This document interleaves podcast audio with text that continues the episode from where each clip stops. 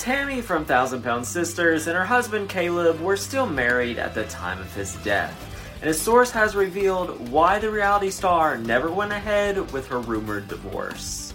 A rumored split between the two came out in May when Caleb himself said that the couple were only still married in name only.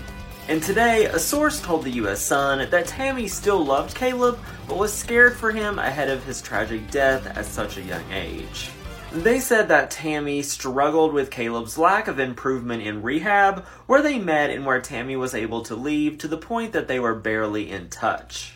They said she decided to hold off on officially filing for divorce from him because she learned of his worsening health.